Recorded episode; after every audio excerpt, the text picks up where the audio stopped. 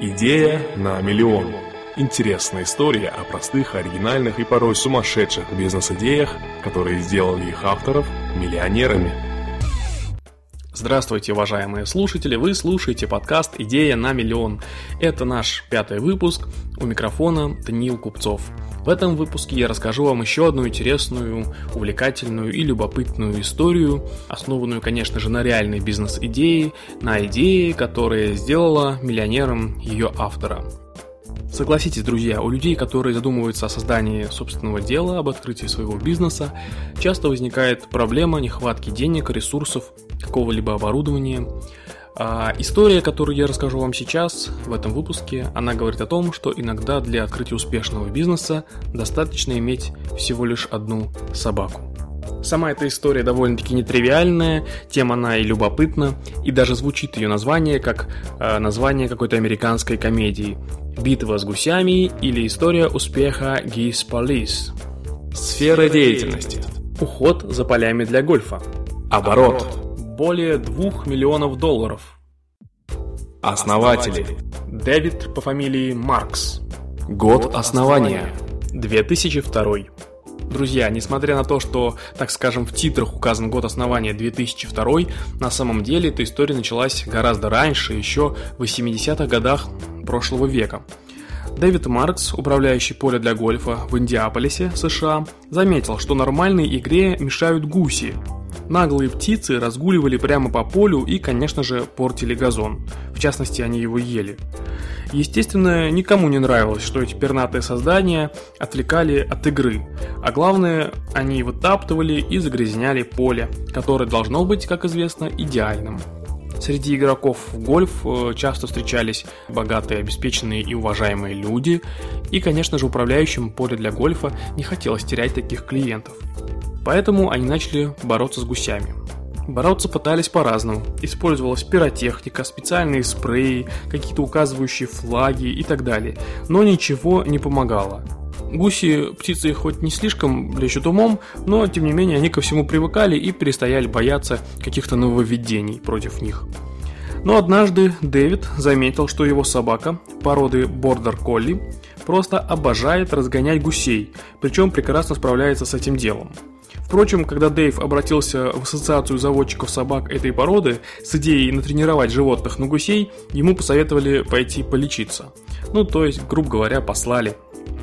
Вскоре оказалось, что подобные проблемы возникают и на других полях для гольфа. Там также расхаживают гуси, не знаю уж откуда они в Индиаполисе там брались, но гуси гуляли по полю для гольфа, щипали травку, э, справляли свою нужду, и, в общем, все это далеко не способствовало э, получению удовольствия от этой замечательной игры. Особенно эта проблема обострилась на соседних полях, на соседних полях э, с тем полем, где работал Дэвид. Это было связано с тем, что собака Дэвида разогнала всех гусей с его поля, и эти гуси э, перешли на другие поля. Чтобы занять оставшегося без работы пса, Маркс сдавал его своим коллегам совершенно бесплатно. Но потом, когда спрос на Колли стал расти, э, Дэвид понял, это прекрасный бизнес, есть проблема, предложу-ка я решение он основал гусиную полицию. Сначала пес Дэвида трудился один, но потом в компании появились юристы, бухгалтеры, помощники и, конечно же, другие специально натасканные собаки. Кстати, первое время Дэвид продолжал работать смотрителем поля для гольфа, но потом поток клиентов стал настолько большим, что ему пришлось выбирать, и он оставил свою работу и полностью занялся бизнесом Geese Police, э, то есть гусиной полицией. У компании Дэвида нашлись и другие источники дохода. Например, сейчас 95% заказов – это разгон гусей на корпоративных игровых площадках и в муниципальных парках. Долгое время компания работала даже без оформления юридического лица.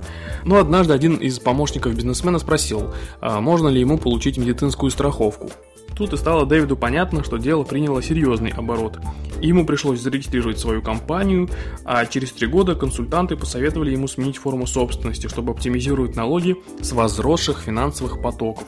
К 2000 году у компании было уже 27 автомобилей и 32 собаки породы Border Collie. И более того, стали появляться франшизные офисы в других штатах. Постепенно оборот компании Дэвида достиг 2 миллионов долларов. Компания продолжает работать и сейчас. А, у них есть рабочий сайт gispoliceinc.com а, и вы можете зайти на этот сайт и посмотреть. Сайт довольно-таки скромный, но тем не менее а, информативный и на главной странице красуется собака породы Border Collie. Сейчас оборот бизнеса Дэвида составляет около 2,5 миллионов долларов в год. Как мы видим из этой истории, не всегда для открытия своего дела и для его успеха требуются какие-то серьезные ресурсы, деньги, оборудование, специалисты и так далее. Главное все-таки это найти ту самую идею, найти решение, решение эффективное, действенное, популярные проблемы. А в данном случае еще простое решение и очень недорогое. Собственно, в этом моменте и заключается главный секрет успеха гусиной полиции. Все, что предлагали специалисты полей для гольфа а, для борьбы с гусями до этого, было неэффективно, бестолково и как-то даже не креативно, что ли.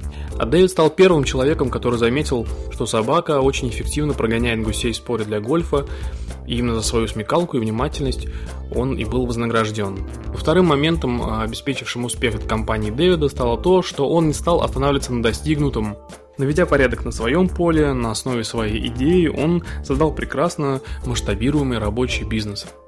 Ну и третий момент, который обеспечил успех компании Дэвида, это то уже, о чем я упоминал, э, это цены. Цены вполне доступны на услуги компании «Гусиная полиция», поэтому у нее так много клиентов. Единственное, что мне осталось э, непонятным, это то, куда исчезают гуси, которых прогоняют собаки с полей для гольфа. Мне так представляется, что, может быть, они там перебегают с одного поля для гольфа на другое, и именно поэтому у Дэвида есть непрекращающийся поток постоянных клиентов. Как стать миллионером? Предложите простое, дешевое и эффективное решение популярной проблемы, и вы обеспечите свой бизнес постоянными и лояльными клиентами – на долгие годы. Не останавливайтесь на достигнутом, расширяйте охват клиентов, масштабируйте свой бизнес. Ну что ж, друзья, в этом выпуске мы рассмотрели довольно-таки интересную и необычную бизнес-идею. Главный вывод, который, пожалуй, можно сделать из всей этой истории – не бойтесь своих идей. Иногда даже самые бредовые идеи являются единственно правильными. Помните, у вас все получится. Всего доброго.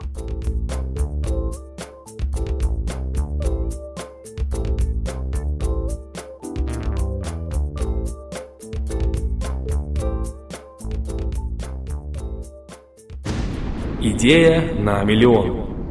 Интересная история о простых, оригинальных и порой сумасшедших бизнес-идеях, которые сделали их авторов миллионерами.